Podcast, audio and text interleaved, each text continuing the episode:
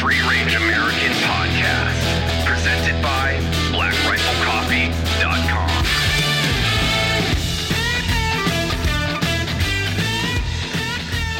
All right. Hi. Welcome back. Maybe back. I don't know. Are they back? Did they come back? Hopefully they came back to another one of our shows. Special guest today in town from Washington State, Mr. John Wayne. You might recognize him. No, not the John Wayne you're thinking of. Mr. John Wayne Troxel, uh, the third SEAC, third senior enlisted advisor of the chairman. highest enlisted rank ever achieved. So you, so you got to the last level. Yes, I got, yeah. I uh, reached my level of competency. Yeah. You know, the, you know that Peter Principle thing. Yeah, well, I mean, so- they always they. I, I've always heard there's no E10. This is kind of E E10. yeah, you know, and that's kind of a that's kind of a myth because when you look at the SEAC and all the service senior enlisted, because of incentive pays you get for those positions, you're making about a thousand more dollars a month than the average E9. So in reality, you are an E10, even though there's no such animal as an E E10. Well, uh, we can just start saying, well, actually. well, that's that's crazy. You've had quite the career. I mean, we can start where uh, you put those parachute wings to use. Yeah. yeah. Well, that was a long time ago, 1984. I graduated from airborne school. I joined the Army not really knowing what I wanted to do. Uh, and when I got in the Army, uh, all of a sudden I saw these guys running around with these maroon berets and these jump wings or these black berets at the time, you know, Where, yeah, Rangers. where'd you go to basic? uh, Fort Knox, Kentucky, in uh, September of 1982, and uh, and then I, I was stationed at Fort Bliss, Texas, in the Third Armored Cavalry Regiment, and a unit from the 82nd was visiting or training, and uh, we were kind of sponsoring them, and there was an officer in there talking to one of our officers, coordinating ammunition and range time and everything, and the enlisted guy was standing outside at parade rest, just rigid. And so I walked out there and I told him, I said, Hey, you want to come in? He goes, No, I'm fine out here. And I said, Well, yeah, you can come on in if you want. You know, it's air conditioned everything. He goes, No, there's just a bunch of legs in there. So I don't. And I, I didn't know what he meant. This is real. This is real. Oh I they were they were holy shit. hardcore back Yeah. then. Huh? Did So they wear maroon berets back then? Yeah. Really? Yeah. I thought I thought that came out when the army went to berets. No, no, Oh. that was long before oh, that. Oh wow, wow. Yeah. So then it was way different. It was like Rangers and them. Yeah. Okay. Yeah.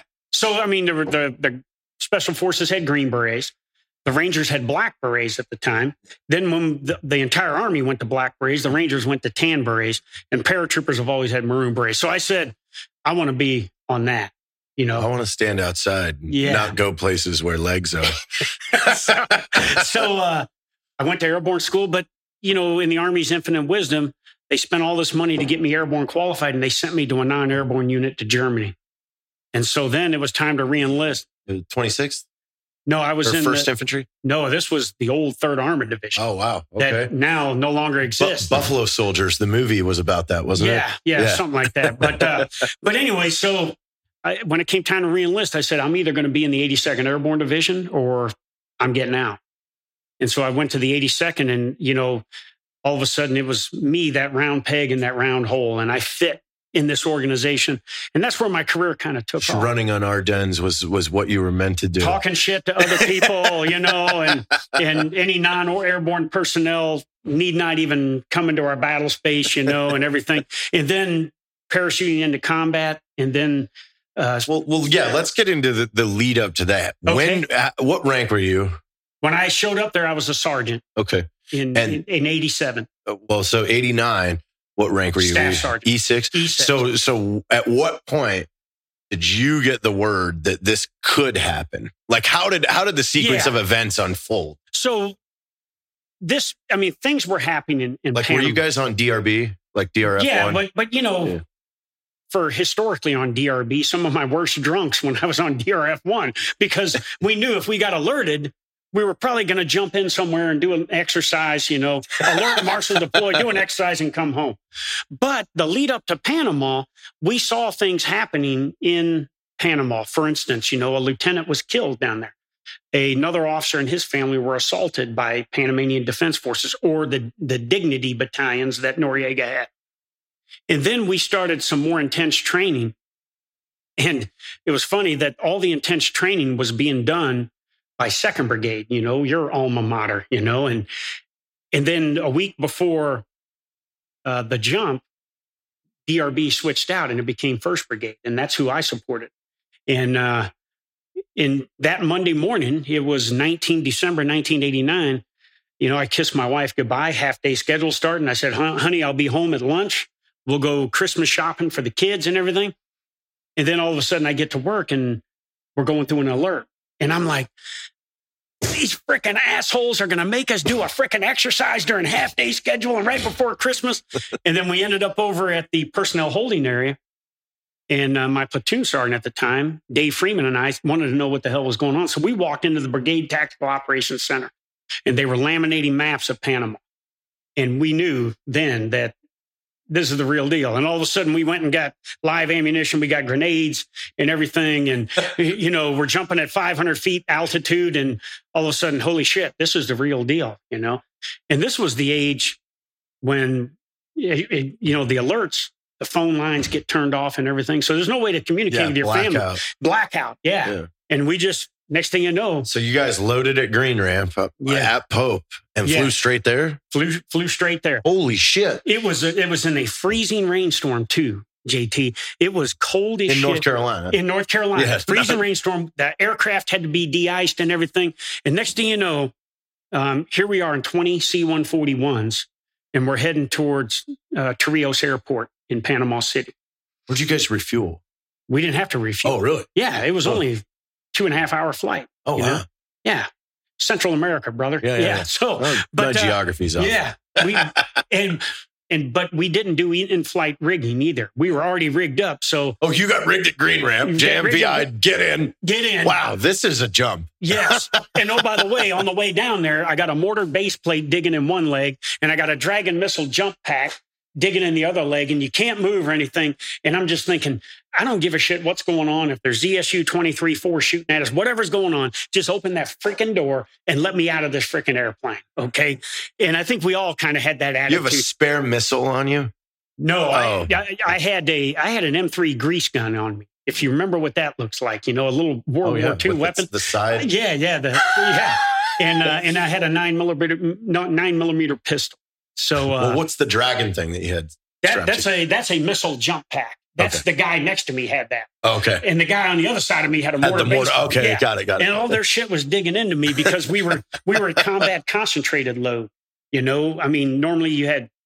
You're uh, going full Normandy on yeah, this. yeah, it was. That's what, yeah, and uh, and and so the next thing you know, we were parachuting in, you know, and and uh, and going live. You guys got hit with ZSUs, didn't you? Some of the aircraft did. As a matter of fact, the lead aircraft was a heavy drop aircraft, and it had our Sheridan tanks on it, our armored reconnaissance uh, airborne assault vehicles. And so when they started taking fire, they dipped down below um, where the ZSUs couldn't traverse, and uh, you know they dropped below the recommended drop altitude for the vehicles. So two of the tanks burned in. Uh, but uh, but then you know we had the Spectre gunships come in and just mowed those positions of, of the ZSUs and everything, which allowed us to jump. Yeah. You know, without you know dodging freaking twenty three millimeter bullets. You know, so um, so you hit the ground, then what? um, and training took over. You know, hit the ground, get out of here, put your weapon into operation, and then head to the uh, assembly area.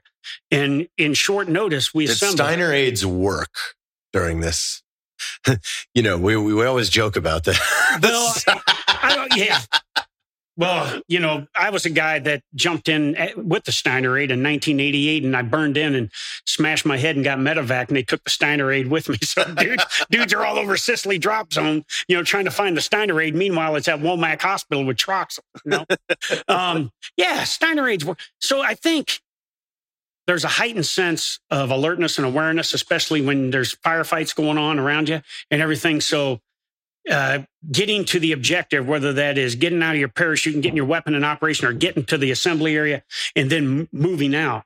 And for us, we went straight to the uh, Sheridans and we just started de-rigging. And so I ended up on a vehicle that wasn't even mine. and I had a makeshift crew, but my job was to get on it, get a crew, get it fired up, and get it up onto the tarmac so that we could continue to get after assault objectives. Yeah. So, and then we immediately started expanding the lodgement, which meant we came out and started heading down Highway 1, and that's where things got sporty. It was also uh, where we lost our first uh, paratrooper, uh, Alejandro Manrique Lozano, a young specialist in 2nd Battalion 504th Parachute Infantry, was killed almost immediately after we had gotten out uh, of the airfield.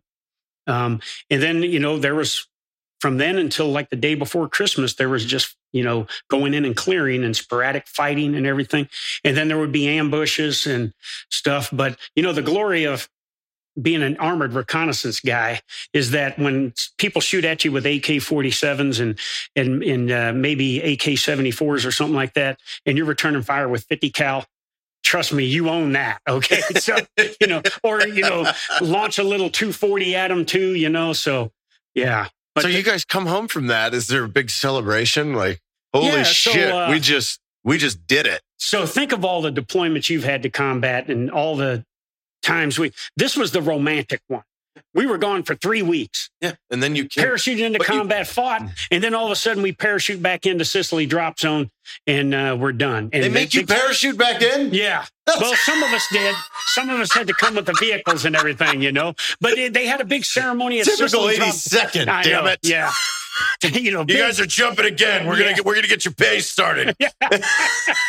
but uh, you know, we had a big ceremony at Sicily, and then uh, and then immediately went on a little leave after that, and uh, and then got back after it. And the most important question of this: Did they make you guys camo up on yes. your faces to jump into Sicily? Oh no, no, no! We didn't have, you know, we didn't have to do that, but we were prepared to. You know, we were like, "Hey, this is the standard and everything." They said, "No, this is a coming home jump." You know the rule. Yeah, oh, you yeah. pass Longstreet, you ever have face yeah, paint on. Absolutely. Yeah. And I was one of those guys that was freaking enforcing shit like that, you know? you know, especially on an officer that didn't know how to put freaking camo on right. I'd say, hey, jackass, your whole freaking face, you know? So, yeah, but it was, uh, the takeaways for me there was that if you train uh, to simulate combat, um, then you're going to be prepared for combat, even though you don't have the combat experience. Combat experience always helps, but if your training mimics what you're supposed to do in combat, you'll do the right thing when the time comes. And, and there's always the motivation of somebody trying to kill you that will motivate you to want to kill them. You know, so yeah, and you don't have to prepare for that. So that's that's pretty much at your seven year mark you get yeah. a combat patch. Yes. Which is rare right. in that year. In a peacetime. And you're military. also the only brigade in the division that has it. Yes. Oh God, that had to be star. fucking oh, hilarious. Yeah. Oh yeah. You know what, what's interesting? there my, was a lot of jealousy on the base, oh, wasn't yes. there? Yeah. Well, like, what's worse is out of my platoon, when we did one of the training jumps a week before, my platoon leader was uh, he broke his leg on the jump. A week later, we jump into combat. Everybody in that platoon jumped into combat except for the lieutenant. So when God. we come back, the entire platoon has a combat patch and a combat jump star, except for the PL. That that was tough for that guy. I just know? want to know what it's like, you guys running into to other dudes from second and third brigade around base because well, there, was, had to be a lot of oh yeah fights started well, over this. We would run down Ardennes and there would be fights. You know, it'd be like, you know, hey three two five, you're getting older. Where's your patch on your right shoulder? when we went to Panama, where were you? Back here, you know, doing whatever, you know. So we had some cadences, and that that led to some, uh, you know, some scuff ups and stuff. So yeah, but it was all good, you know. Yeah. So where'd you go from there? Uh, so seven months later, I was in uh, Saudi Arabia with Desert Shield, Desert Storm, and sitting. Man, your brigade is just going for it. Yeah. Well, you know, in the early 80s, in the 70s, they called it No War 04, you know, for the 504th Infantry. Yeah. But, you know, from Grenada to Panama to Desert Storm, they kind of had the perfect attendance record at 1st Brigade. So I was with 1st Brigade again. We sat in the desert, you know, and then during the assault, you know, we were on the western flank. Uh, you know, with the uh, hammer and anvil, we were kind of, you know, the hammer coming around the corner there and everything. It wasn't nearly as intense as uh, Just Cause because Just Cause was city fighting and everything. And plus, we had such overwhelming uh, Force. force and overmatch on the enemy. You know, the the thrill of victory kind of wears off when 12 vehicles are shooting at one Iraqi truck, you know? I mean, you know, okay, you don't get free beer in Davenport, Iowa by saying, "Yeah, I was one of those 12 vehicles that shot at that one truck," you know? So I was like, "Let somebody else have the glory here, okay? I'm conserving my ammunition," you know? So, uh, then then I uh, you know, did my first my second tour in Germany after that. And then I went back to the 82nd and spent a few years there. Two combat patches in the Two- 90s. In the 80s, yeah. Well, 91, yeah, yeah. So I had been to combat twice in the first nine years of my career. So they want to keep you in the 82nd then at that point. Well, after we came back Yeah. from Desert Storm, they wanted to get new talent in. They wanted to populate this talent that had two combat tours across the, the army. So that's why I ended up uh, in Germany. But I came back to the 82nd in the mid and late 90s. And then this was when, uh, so I always had this journey to be a ranger and go to ranger school and everything. And because I was a reconnaissance guy, an, an, armor guy, I, I never really had the opportunity. So when I came back, I said, that's my number one goal. Now, the first thing the Army did is send me to Pathfinder school, which I love. But a year later, I went to Ranger school as a 32 year old E7 and went straight through and graduated. And, uh, A lot of RIs talk shit. oh, yeah. They Where have you you been? Yeah. Where have you been? Yeah. Yeah, but you also had a combat start. yeah, and I had and I been to combat twice, and those guys, So they kind of were like, yeah. all right. So then I made the E8 list in Ranger School. So how did they celebrate that? They took my ass to the rope corral in the mountains, and the RI smoked the dog shit out of me. Congratulations, you made the E8 list. Now get your ass back in formation. So, um, They had to respect you going through that. Oh, yeah. that old. Yeah, Like, like yeah. oh, you know what? All right. yeah. And you know what the glory with that was is that, you know, because I was such a seasoned leader that, you know, I had to deal with these second lieutenants that were You were used to this. Yeah. And and these PFCs from the Ranger Regiment that were the cockiest sons of bitches on the planet, and how to stop these PFCs from beating the shit out of these lieutenants that weren't listening. And sometimes their boots may not be on the right feet and everything. but uh, it was a great experience, you know. But I, I thought at the time, I said, look, if I'm going to be, because you know, in the 82nd, you, you do a handshake with somebody, they're looking at your shoulder. Yeah. Oh yeah. And if you're an E5, Yeah. it's a. Yeah. Where's your Ranger tab, you know? So I said, Well, if you're an officer, you have to go. Absolutely. Yeah, Yeah. well, you know, you have to go. You know, if you don't go, you know, that's okay, but you ain't going nowhere. Yeah, you ain't going nowhere. You know, you're not going to be in charge of troops or anything. You might be the assistant regimental gunnery officer or some shit, you know, but you're not going to be leading troops and, and uh, preparing for combat. And uh, then I was off to the Sergeant Major's Academy and then uh, spent uh, 20 It's years in El as, Paso. yeah. And I just, I was class 51 and I just recently spoke to class 71 Oh, down wow. there, you know, and, uh, and that started my journey for as 20 years as a sergeant major. Yeah. So, So, so- after leaving the academy, where did you go? 10th Mountain Division. And, uh, yeah, and was there two years and spent a year of that in Iraq during, you know, the invasion and everything. Came back, took over the second cavalry regiment, transformed it to a Stryker brigade, moved it to Fort Lewis, Washington, and then reflagged fourth Stryker Which brigade. one? Which one with two three? No, uh, we were 4 2, 4th Brigade 2 ID. 2 3 was in 3rd Brigade 2 ID. Yeah. So then I stood that up and then was Surge Brigade number four. You know, when you were Surge Brigade number two uh, during President Bush's surge into Iraq. And uh, Yeah, because we had a lot of two three guys and Yes. four two guys come over to us to help us. yes, absolutely. Uh, yeah. I worked with both. So, you know, our, our battle spaces were contiguous. So we were right next to Yeah, each we other. bordered. Yeah. You go. We were north. You were or no? You were north. we were north, south. you were south. Yeah. Yeah. So you went into Baghdad. We were on the outskirts of Baghdad, Tarmiya, places like that, but uh, still fighting the same enemy, you know? Uh, We were like, you go to our roof. We were 800 meters from the intersection of Grizzlies and Gold. So the Oh, yeah. border of Sadr. Yeah. But and that was right at the edge of our, our brigade battle space Yep. between second brigade, 82nd, and fourth Stryker brigade Yeah. two ID. Yeah. So uh so I mean there was some crossover there. There was a you well, know they wouldn't let us go into Sadr unless we had Strykers. Yeah. So they would send the Strykers in load the 82nd. Second Battalion, Third Infantry out of three two. Yeah, yeah. So, yeah. So then after that, I came back. I was the uh, sergeant major of the Armor Center uh, for a while. You know that That's focus. at Bliss. no, that was at Fort Knox. Oh, okay. Yeah. It's now at Fort Benning, Georgia. And then uh, after that, I took over as the Army. Used to be a command called Army Accessions Command that was all about marketing the Army brand. It had the Golden Knights in it. It had uh, the Army Marksmanship Unit, and then it had, uh, you know, the uh, the brigade that had all the Army trucks and the Humvees and everything to get after recruiting Yeah. and stuff. I did that for a little bit. Then I went to First Corps at Joint Base Lewis McChord was the sergeant major there, spent a year in Afghanistan as the ISAF Joint Command Command Sergeant Major. Came back from that, U.S. Forces Korea for two and a half years. And What then I year be- were you in Korea? 2013 to Okay. 15. Yeah. And There then, some uh, good guys over there then. Oh, yeah. Yeah. Yeah.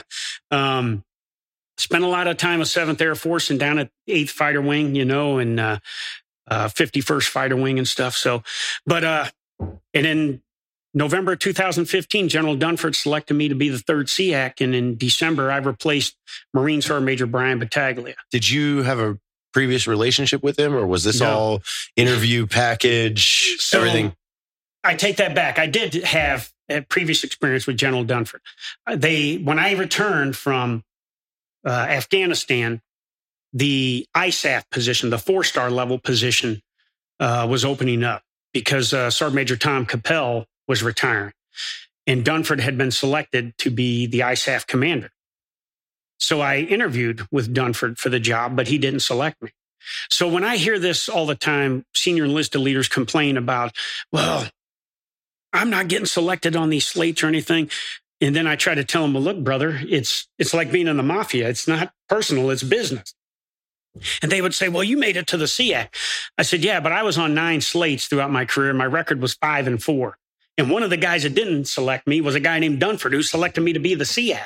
So you can't take it personally. It's how that commander feels Or about what he wants, right? That that, that Absolutely. everybody's everybody's optics and goals are going to change every year. absolutely. Like, yeah. like you know, you might hit somebody on the right one that's that that comes into that leadership position and says, "I want to work on enlisted education," and Yeah. you've been you've been championing that. Oh, this is my guy. yeah, Or yeah, yeah. I want to work on combat effectiveness, and this is the dude that's loud about that right now. I want him. So it's always going to change. That one right there, that was me. yeah, All right, combat you know. combat effectiveness. Yeah. Okay. We're we're gonna we're gonna kill the fucking enemy. Bottom line, you know, um, that's what we're here to do: defend our freedom, our homeland, and way of Oh, why, life. why is it so refreshing to hear that these days? It's pathetic Yeah. that now we can't even say that in the military. Yeah. I'm uh, I'm a little concerned. Uh, I think everybody is. you know that uh, you know I still when I retired, I thought my days of getting in front of troops and everything would be over. Um, but I travel as much now, even through COVID. No, it's I was probably more important than ever Yeah. because you have to actually, and now you can drive home the messaging without someone telling you no. absolutely. I don't have to have a filter now, which is No. the good thing. You can just say, "Hey, I'm I'm off base at this club. If you want to hear me speak." yeah. Or, but you know, I, you know, like I said, I was just at Bliss talking to the class 71. I've spoken to seven Army divisions in the last nine months. I've been to about eight Air Force bases talking to troops. So I don't have to have a filter, which is the message that the troops love, but I also don't have any authority. So if the leadership doesn't appreciate my message, they can say, get your ass out, you know, but they keep inviting me back because I give a perspective that we should be thinking about now. And, and that is the sole reason that our military exists is to fight and win our nation's wars. And that means we have to focus on lethality, readiness, fitness, and cohesion. And anything that comes before that is a something that is going to take our attention off of what we should be doing. And when you look at this great power competition with China and Russia, they are hoping that we take our eye off of them and focus on what's going they on want in us to implode. Yes. Yeah, they're Yeah. like, well, why? Let's let's get them to fight each fight themselves rather Absolutely. than us having to fight them. And you look at the number of bots and trolls from Russia or China that go on the internet and pose as other people, or they just look to create chaos within the American people and within our military. They'll continue to do that through election periods and everything. And they will continue, which is why we took U.S. Strategic Command that was responsible for cyber, space, and nuclear, and we split those three areas up. And now you have U.S. Cyber Command, that's a combatant command, U.S. Space Command, and STRATCOM only worries about the nuclear enterprise now. But we made three strategic commands out of this to get after these emerging domains in, in combat. I've got a I got a Navy friend of mine that works at the Navy Cyber Defense. He's the head of the cyber defense Yeah. for the Navy.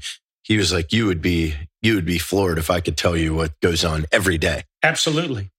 I will. I will tell you this. Um, when I was the SEAC, there were some young E4s in the cyber domain that were doing some things that were causing some pretty damaging stuff to some of our adversaries, and uh, and it was it was having an impact. You know, you'll never hear about that because of the secrecy of the organization and everything.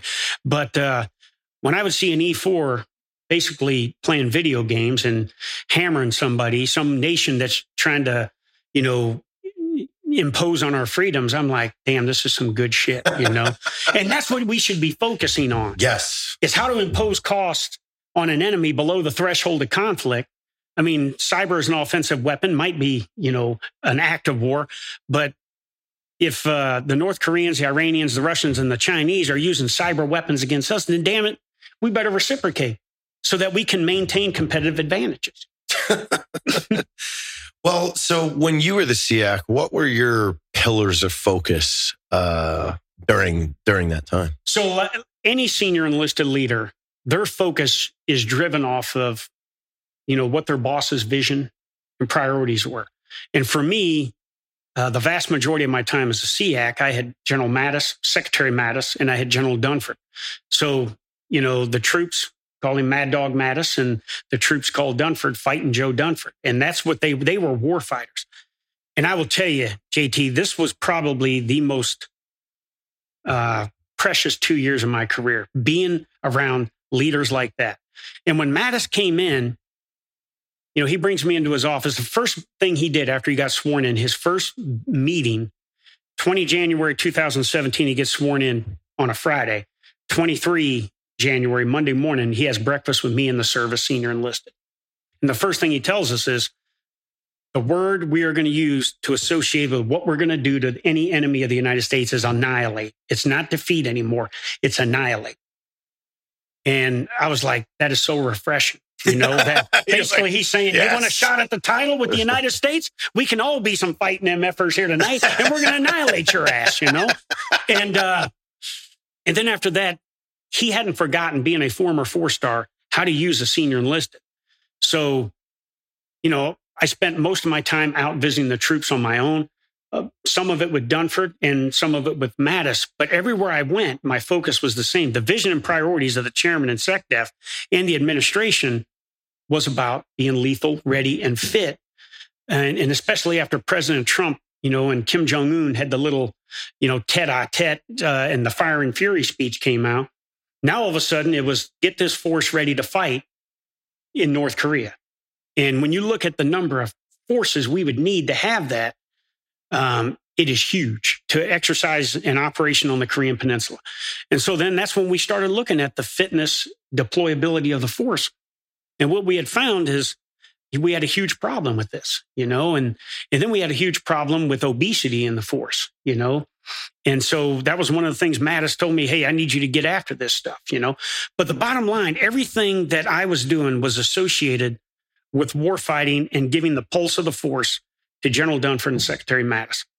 And there was a couple times Mattis would write me back when I would give him a report and say, thanks for this. I'm including this in my comments to Congress or whatever. And so I knew that I was getting after. it. But as the SEAC, nobody tells you what you're supposed to be doing. It's It's kind of you should know. exactly. Yeah. Dunford even told me, he said, look, if you're going to wait around for me to tell you what to do, you're going to be waiting four years because I expect you to know what to do and go get after it. That's why you're the SEAC now. And so that's what I did. I spent 270 days a year on the Did road. you did you surprise visit people because you know No. the you didn't? No. Why not?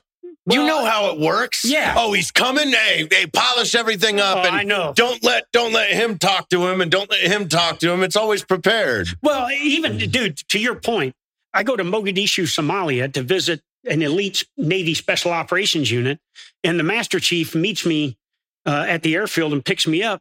And he says, Hey, I just want to apologize for the beards and everything. I said, I could give a shit less whether you have beards or not. I'm not here to make sure you got clean underwear on, dude. I want to know what's going on with Al Shabaab here. How are we getting after, you know, building stability in Somalia, building these uh, Somali special operations forces that can take on this fight and everything? I could give a shit less what you wear or what you're doing. Did he appreciate that? He loved it. he loved it so much he invited me back, you know? And, uh, and as a matter of fact, he took me into Libya too, so uh, uh, to see some of his other guys. But the point in all of this is, this gets after some things that a senior enlisted gets painted with. You know that they're about painting rocks or haircuts and cigarette butts and everything.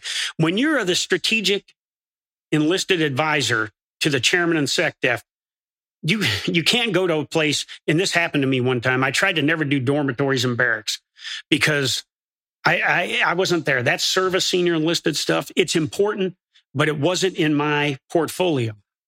And guys would want to come in and make and complain to me about mold in the barracks and the dormitories. And I'm like, look, I'm not going to go back and tell General Dunford and Secretary Mattis, we got a mold problem at Fort Bragg, North Carolina, and we got to get after this. Forget about all this stuff that we're trying to do, you know, to the Russians and on the middle Euphrates River Valley in Syria and everything.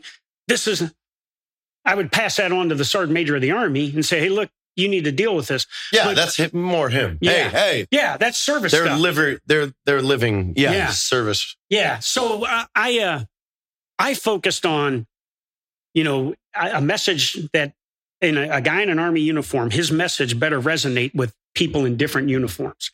And so when I would get on a, an aircraft carrier and have a, a, an all hands with 5,000 sailors in the, the freaking hull of it, I better send a message that's inspirational, relevant, and that they can walk away saying, yeah.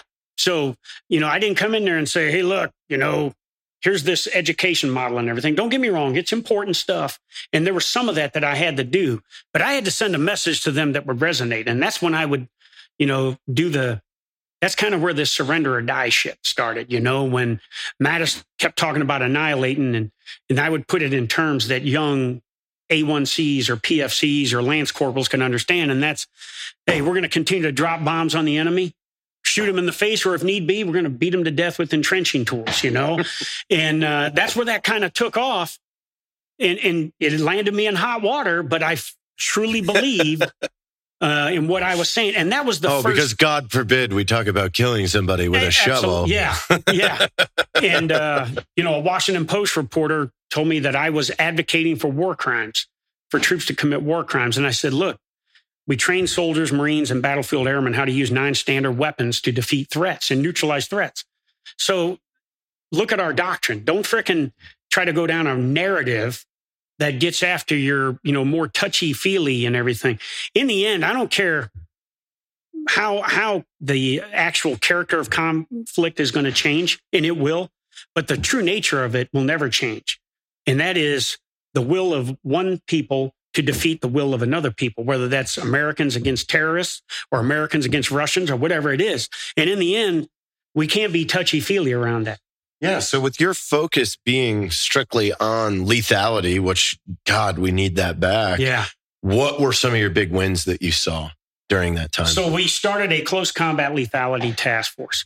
We wanted to look at um, how to continue to make uh, leaders at the squad level, platoon level, company level, how to make them more lethal, how to make them more advanced, how to give them the tools that they could continue to see first, understand first, act first, and finish decisively. That was a great thing. The other thing we looked at is this brain health thing at the OSD level. We started uh, a panel and, and everything to look at that. And you know all of the back to back to back to back combat tours but that troops had but not only that all of the live fire events that troops had we never really had a an apparatus that would look at how many times has a guy been around a Carl Gustav after it fires or how many times has a guy been around uh, explosions or stuff like that or artillery firing or whatever it was. So we started looking at these things to get after a more holistic approach at physical, mental, and emotional wellness and readiness.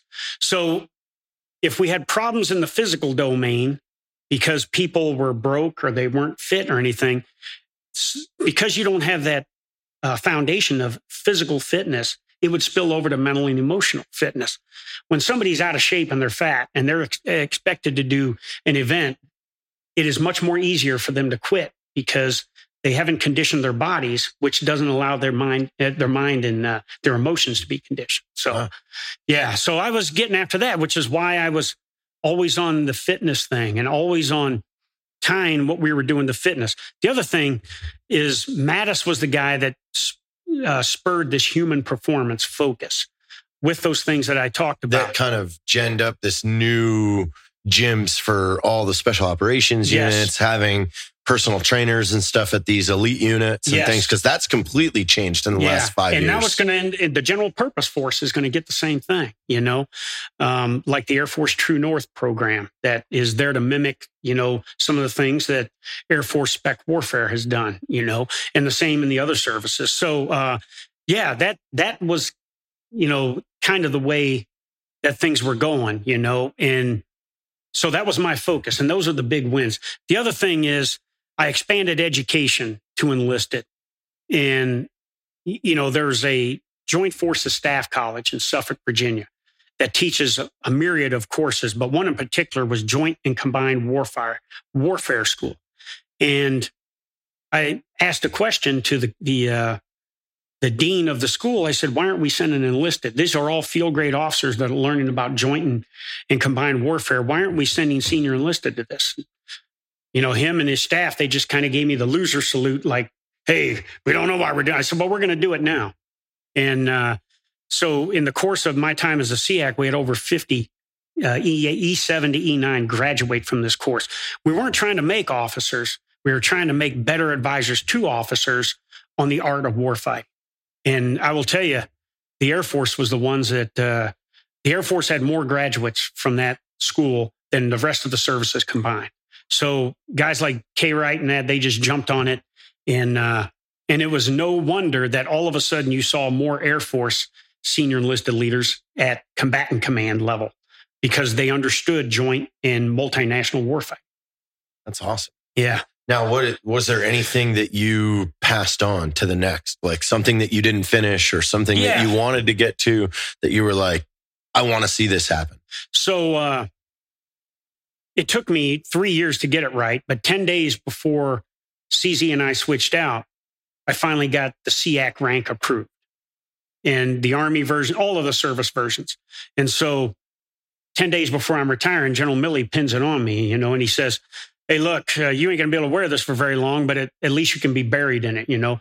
But the point was, CZ, from the day one that he walked in, he transformed from being a chief master sergeant to wearing the rank of SEAC and the title of SEAC. But one of the things I wanted to do, that pay thing, you know, that E10 kind of pay, um, the SEAC and the service senior enlisted uh, had it, but the combatant command guys who were working for a four star, who were direct reporting units to the Secretary of Defense, they were getting nothing. And so one of the things I was continuing to focus on, and CZ has taken it on, is getting that pay disparate eh, amongst the combatant command guys, get it up to where they belong. And the other thing is the joint enlisted leader development model, a complementary model to service professional military education. I kind of started that. CZ's kind of taken off with that and taken it to places that I wouldn't have thought of taking it. So, yeah, there was a couple things I left over, but he's jumped in and he's got it now. Well, so for any of the people out there watching that um that are currently in serving right now enlisted that are aiming for this sort of career path, what do you have for them as far as Well, I call how, it. how to start as an E4 to get to where you got? I just think every day you got to look for ways to be better tomorrow than you were today. And and you can't get if you say I am happy where I'm at in my career, uh, you have just signed on to be complacent and uh, and potentially be passed by by your peers. So I think as a leader, starting from about the E4 all the way up to the SEAC, there's three things you have to do every day, and you've got to be present. So wherever the points of friction or the key events are at that day, you got to be there. You got to be actively participating in it. You got to be persistent, uh, persistent in making sure we're getting after the things that need to be gotten after the lethality, readiness, fitness, and that you have this balance between discipline and compassion in how you're dealing with people and building a cohesive unit. And then you got to perform as a leader every day. You know, when I was a first sergeant back in the 82nd Airborne Division, I came out of my orderly room one day and it was pouring down rain. And I'm getting ready to go on a run with all my platoon sergeants. And next door was the aid station. And I see the senior NCO standing underneath this overhang where he's dry. And he's making this kid out in the rain do freaking push ups. And I said to myself, how is this guy ever going to gain the respect of this young troop? Whatever this troop did wrong, he's like, this asshole is sitting under there dry as hell, and I'm over in this mud and everything. So I immediately went over and told the guy and made a scene. I said, this is the biggest, you know, bullshit I've ever seen. Get your ass out there. And uh, so next thing you know, all three of us are doing push-ups in the mud, you know. My point to it was you want to change behavior, then you better do it through your example. And no better way uh, to to lead Showing strength is not standing not in the dry in the with dry- a coffee cup Yeah. yelling at somebody to do something, but Whose you, but you outperforming Yeah. them in front of them. So that's where I'm. You got to be present. You got to perform. You want Joe to do something, then you better be willing to lead by example and share in the hardships that they have to share. So that's that's kind of my focus every every day. And then, as a leader, understanding whatever your span of control is, there's going to be varying opinions. There's going to be varying uh, cultural differences. There's going to be varying backgrounds. But your job is to arm yourself with all of that and build this cohesive unit that leverages the diversity of the organization and is inclusive and everybody gets treated with dignity and respect, but there's no imbalance in discipline and compassion. You treat equally rewards and punishment. And all of it is designed to build this lethal, ready, fit force. And I will just tell you that uh, being a nice guy all the time uh, is not going to get you there. Just my opinion, you know. well, so what is your what is your kind of perspective and, and opinions on what's going on now? I mean, you know some of these guys Oh. I know, I know, I, know a lot of these guys very well. I just, uh, again, I as I said at the beginning here, I have some concerns because, you know, the Secretary of Defense writes a message to the force, and he talks about some key things in there. China's a pacing challenge. Um, we are going to deter Russia, North Korea, and, and Iran, and we are going to look to disrupt terrorist networks. Um, I have concerns with that because we should be looking to neutralize and destroy terrorist networks. And in my opinion, China's not a pacing challenge. They are an adversary and they are an existential threat to us. And nowhere in there did he talk about fighting and winning. And I think, again, the core reason the 3 million men and women serve in the active guard and reserve is to be able to fight and win and defend our nation, our homeland, and our way of life. And words matter to the I think we got complacent. I don't I think agree. we. I don't think there. I think there is a large number of Americans and politicians out there that don't see that as a reality. They don't see an occupation or invasion or an attack as a Yeah. reality. Well, and when I hear words like, uh, you know, it's China's core focus is to unite Taiwan with them.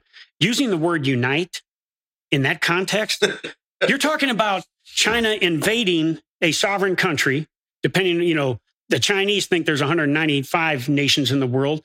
We think there's 196 because we recognize Taiwan. But saying unite when that would mean defending a sovereign country and taking it over as your own, you know, I, I That's concerned- conquering. Yeah, it's conquering. We haven't done Yeah. that in a couple hundred years. Yeah. And uh and then when uh you know, don't get me wrong. Do we have challenges with sexual assault, sexual harassment? Yes. Do we have problems with uh, racism? Yes. So I think you have to get after those, but focusing on that more so than focusing on your core task, which is to build lethality, readiness, and preparedness to fight and win on any given day, under any setting, anywhere in the world, uh, that's a problem. You know, and I don't think as a leader in the military that you have to all of a sudden say, dang, I have to look internally at myself to see if I'm leading the right way. If you've been doing it for like me, 20 years as a sergeant major, I never changed my leadership philosophy.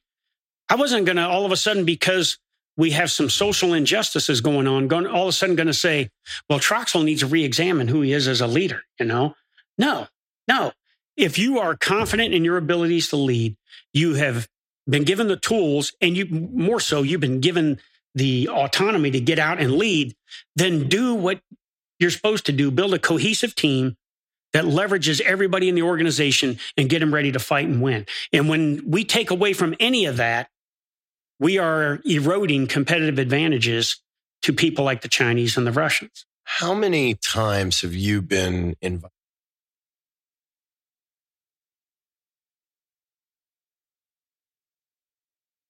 Zero. okay, so I just want to make a note right now Yeah. that both the Army and Air Force service leaders have completely lost the the people. Yeah. So my point in asking that question is why are they not looking to the people that had the ear of the enlisted? Why are they not looking to the people that had the respect of the enlisted and saying, "Hey, teach us"? Because honestly, I don't see either the Army nor the Air Force. Those two did not have that natural ability. Yeah. So they need all the help they can get. Yeah. And and I'm friends with both of them. I, I respect them both highly. But I will tell you this. Um, when you get into a position like that, whether you're the SEAC or the service uh, senior enlisted, and I'm not passing judgment on these two, but the worst thing that can happen to you is that you get selected for this critical job, and all of a sudden you think you're God's gift to leadership. And that, uh, uh, and then the other thing is, is that you pay attention too much. positional leadership at that point. Exactly. They they they're going to use that position, and that's all they have to to lean on. And I've seen it from both of them. Yeah. It's well, this is my rank. yeah. You know, if you have to say your rank, you've already lost the the argument. Absolutely. Yeah. and so, and then you start paying. It. If you pass judgment on anything that happens on social media in that position, regardless of what it is, you are potentially splitting the force. And then if you're you're passing judgment on something that you are not uh, fully immersed in the facts on, then you're really setting yourself up. And I say this all the time. You know, if you, I hate to draw political lines, but if if 49% of the nation voted for Donald Trump to be reelected, then there's probably a like number in the military, maybe even more, you know, because of the nature of the military. So the bottom line is if you're trying to build a cohesive force, then you have to be, uh, your themes and messages have to be able to uh, resonate with those on either side of the aisle. You know what I mean? So it's got to be focused on, you know, the entire force. And you can't get caught up in a message or a theme that is being driven from the administration or something like that. In the end, as the SEAC or as a service senior enlisted, you got to sometimes go in and tell your bosses. For me, it was the chairman and the SecDef that, hey, I think we're going a direction we shouldn't go, or something like that. We're gonna lose them. Yeah. Or, you know, this is how it's going to affect the troops, you know? Um, so again, I think uh, one of the things I did as the SEAC is there's 35 news agencies within the Pentagon press corps, plus or minus. Some of them come and go, but, but I built a relationship with all of them. And I didn't say, hey, I'm going to go on Fox News and I'm going to do an interview here. Or I didn't go to CNN and say, I'm going to I would go in front of the Pentagon press corps. And more importantly, I would take the service senior enlisted leaders with me twice a year to do a press conference and the combatant command senior enlisted leaders. I wanted to give what was going on to the force to the entire press corps, whichever side of the aisle they were on. And I think that's how you build relationships with those kinds of people that are based on face to face conversation and facts. Chances are when you do have a gaffe of some sort, which I had plenty of them, uh, it doesn't get uh, sensationalized because people know who you are and what you are. When they don't, they'll pass That's judgment. they'll- yeah. and and you're right. Hit piece. And and if if you say something that would only resonate with half of the force, then you're going to lose the other half. You know. And again, both of those folks are good friends of mine. I stay in touch uh, with them, but uh, It just blows my mind. No one, there's not a regular basis for just the churn, like like sharing information Yeah. and lessons learned. Like yeah, where we we do this everywhere. yeah, Left seat, right seat. Hey, let me let me go back and and ha- have the guy that that had this position come in and and Yeah. and show me some some things he learned. Like it's like why aren't you using your tools? Yeah. Because these are Yeah. these are all positions that the point zero zero zero zero one percent of the one percent. There's only a handful of people, a room full of people that have ever held these. Some of them better than others, but Yeah. it's like there's no book for it. Right. So That's why aren't you the art of using your. Yeah. tools Yeah. to call on the guys that did it very well and say, okay, let me learn. Well, I think there is a bit of, as I was talking earlier, and I'm not, again, I'm not passing judgment on anybody, but when you get into a position like this, and if you're reaching back to people that had the job before you, That's um, healthy. It's healthy, but in your in, in some leaders' minds, it can be perceived as weakness that I have to reach out to somebody that had the job before me. You know? What do you call But the, then- the manual that you that Well, you resort to? That yeah. was Yeah. someone that did it before us. You But gotta- now, if somebody that had the job before you, and if you're in the business of providing best military advice to the SecDef, the chairman, and the administration on the pulse of the force, and somebody that had the job before you reaches out to you and say, "Hey, you need to focus on uh, financial portfolios because some troops may have marijuana stocks in that," you know, and uh, and then hey, you need to let the chairman know, and you need to let the SJA know. And I'm thinking to myself. I am not going to embarrass myself by walking into Joe Dunford and saying, hold the phone, Chairman. We're getting after marijuana stocks. As and E4 has some marijuana stock. Yeah. I- my point in all of that is um, that might have been the way you did business before, but I understand my environment. And if I went in to said something to Dunford like that, he'd be like, what is this first sergeant coming in here telling me this shit, you know? And, and jokingly, a couple months later, I told Dunford about that. And he kind of laughed. He said, Yeah, I need to get with my dang broker because I may have some of that shit, you know?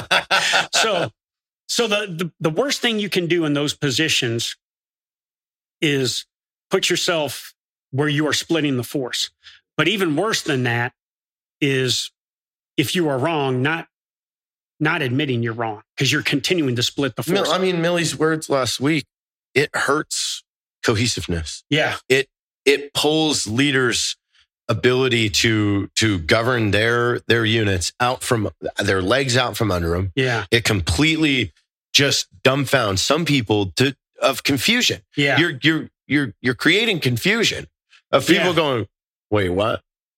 Wait, now we're jumping into this political thing. So, you know, to that point, if you're, it can't be that it's okay. Reading is okay if you can read to learn about Marxism or critical race theory and all these other things. But then if we're saying that's okay, then if a, a, a leader is reading the book Mein Kampf uh, to try and understand what a totalitarian fascist madman was doing to build a nation, we shouldn't pass judgment on that. You know what I'm saying? If, if One we're saying- standard yes, applies across the board. absolutely. And and if all of a sudden we're reading a book about Stalin or something and how he he massacred seven million Jews, you know, we shouldn't say, "Oh, all of a sudden you're you're supporting that" or anything. You know, to to Milley's message, if we're saying it for critical race theory and Marxism and all, then we'd better say reading and learning is okay, regardless of what you're reading. We shouldn't pass judgment on somebody just on the basis of that. I don't like the Because. I, I agree with you. When I heard that, I was like, and, It and- just unravels the well, I would have went to him and framework. said, Chairman, I, you know, again, when you look at what happened on 6 January, it was wrong. Absolutely was wrong. But how many military people were associated with that? what three? Three, I think it was. I, I could be wrong. But then if we say that's wrong, then we in the same breath better say the multiple firebomb attacks on the federal courthouse in Portland, the 100 nights of violent protests, the illegal annexation of the Capitol Hill Autonomous Zone in Seattle and Cal Anderson Park, where three teenagers were killed, Set a standard. we better say that's wrong too. And that all forms of extremism, regardless of what happened on Capitol Hill or it happened in Seattle or Portland, all of that is wrong and we're going to eradicate it out of our force. That's the message that the troops need to hear because now they don't have an argument. No, now it's like Hey, I got it. okay, here's right, here's wrong. Yeah. Not And- yeah. we're gonna ignore this, but if you do this, Yeah. but but that we're ignoring that. Yeah, Same thing absolutely. over here, but we're ignoring it. Yeah. And you know, and I live in the Antifa belt, you know, between Seattle and Portland. Okay, and uh, and I've seen what's happened out there, you know, and so as a leader, I think one, you got to know the facts. Two, you got to know your audience, and your audience is is the entire force or maybe your entire service. And you better send a message that resonates with everybody that they say, okay, I got it now. It should not be a message that this is what we're going to do. And if you disagree with that, even though you might be 49% of the force, then you better get in line and focus on that. That's why it's an art. And there's nothing more powerful than the art of leadership in our military. That's that's wild. It's crazy times right now. Yeah, we, we don't we have no clue where we're going. We don't even know who's at the wheel. Yeah. He's asleep. well, you know, the other thing, you know, JT, is when I talk to leaders, I asked, okay, what's the military definition of extremism? And I had one senior enlisted leader that is a senior enlisted leader of a very, very important joint command. And he said it's ambiguous at best. But the vast majority of leaders that I talk to about that, even some minority leaders, they say it's slanted in one direction. You know, that we are looking to eliminate white supremacists and we're trying to get rid of this rid of this white rage and everything. And I will even ask people wherever I go and do my leadership seminars, how many of you have ever met a violent extremist? Because a violent extremist in what you and I have done in our careers is ISIS, and Al Qaeda. Yeah. Now we're using that term for people in the military. And where is the evidence that shows that we have a systemic problem of violent extremists within our ranks? Um, and when I ask people, hey, how many of you been associated with folks like that? The vast majority of them say I've never, never seen one. Now, I was in Fort Bragg, North Carolina in 1995 when the young black couple was killed by two jackass white supremacists. But those were two jackass white supremacists. That was not the 18,000 paratroopers of the 82nd Airborne Division. We did a comprehensive look and everything and found that this was not a systemic problem within the ranks of the 82nd Airborne Division or within An the military. Yeah. of two jackasses. Yeah. Of two jackasses that were, you know, the, the ideology that we're following was coming from off the installation. It wasn't coming from on the installation. So what we learned is, hey, we got to continue to be engaged with our troops at all time. And I will tell you, if, a, if an NCO is going into the barracks or dormitories every day, sooner or later they'll find any kind of racist or extremist They'll, propaganda. they'll make something. I mean, uh, I I even heard it from one of the one of the uh, combatant command leaders that you were talking about. We were talking about yesterday. He had called me and said as they were walking around, they came they came across a, a poster or a symbol of something, and and and the the officer was like, uh, "Is that offensive?" And he's like. I don't know. I don't know what it is. It Yeah. turned out to be like some Star Wars symbol, but there was this argument of, is this a racist symbol? And then it's like, Yeah. they finally get the kid. He's like, no, that's from a video game. They're like, oh, oh, okay. But there's, they're looking for it. They Yeah. want it to be it. yeah. That has to, I don't know what that is. That has to be racist. Yeah. well, and when you have commanders at all levels, you know, uh, like a commander at uh, at at uh, Fort Carson, Colorado, you know, quoted as saying, you know, white people are the problem. When you say something like that, you have just destroyed the cohesiveness within your organization. And then with his follow-on comments, when he said, "Hey, if somebody comes to them with a racist complaint, I will believe them 99% of the You time." You just, yeah, You- you- goodbye. the cohesion in your organization is gone. When a leader says something like that, they they have just destroyed the camaraderie and, and basically the combat effectiveness of that organization. 100%. You You've, know? you've completely unraveled every NCO's power. Yeah. now, don't get me wrong. Do are there racists in the military? Yes. Are there maybe some extremists in the military? Yes. But I don't think it's as systemic a problem if if it is a systemic problem as it's being made out to be.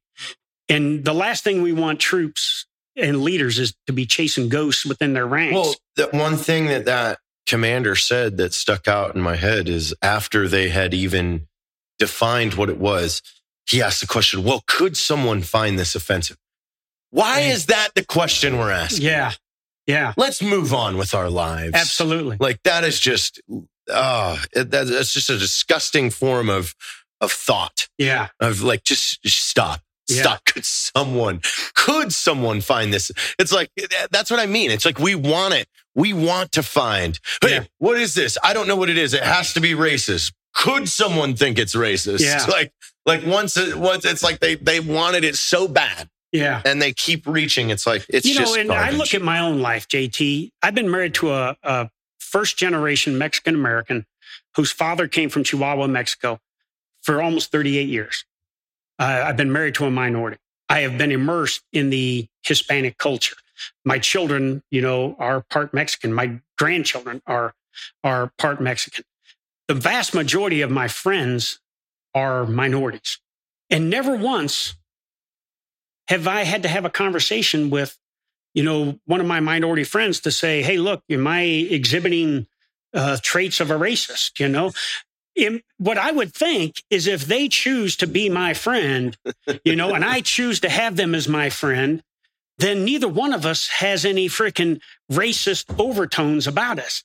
We just respect each other No, as we people. have invented and manipulated and created this definition and Yeah. and and got people to think you because you even see it now you've got people to to now admit oh oh because i parked in a different spot i must be racist Yeah. you know or i walked across the street like like you you have these people now just admitting these really stupid things like yeah. it's like uh I agree. i'm done i'm you know, done and this is one of the things I do. So my my youngest granddaughter uh, is she's whiter than I am.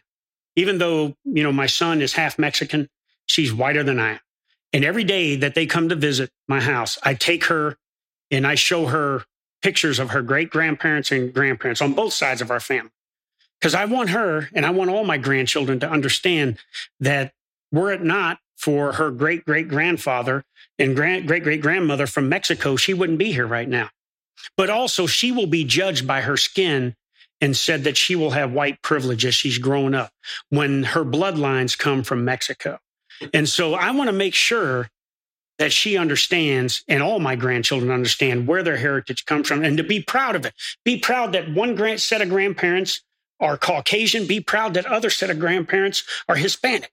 Be proud of that and leverage that. But you don't have to raise kids to be self-loathing because their their skin color doesn't match what a social narrative may be. I'm with you, brother. so what are you doing now? Where can So, uh, people find you, and ask you to come speak, things like that? So um, I have my own consulting company, PME Hard Consulting. PME Hard is a word I came up when we were in Iraq, and I saw how out of shape those Second Brigade 82nd guys were. No, yeah, no, yeah. no. I saw, and you, and you live this. We're wearing 100, 120 pounds of kit every day in 130 degree weather, and I noticed that the train up that we had to prepare for those kind of conditions, um, that our PT wasn't necessarily where it was at, and you know, I would be out on patrol and here I am in my middle 40s and I would be taking a knee with a platoon. And some of these young troops would have to bend over because their back was killing them and everything of wearing this kit. And I learned as a leader then, I prepared myself for these kinds of conditions, but I didn't do what a leader should have done. I should have put the same standard on the men and women in my formation. So PME hard means physically, mentally, and emotionally hard. Now it's my consulting company, and it's about providing leadership and human performance solutions for organizational excellence. Uh, I've worked for nine different organizations as either a brand ambassador, a strategic advisor, or a consultant.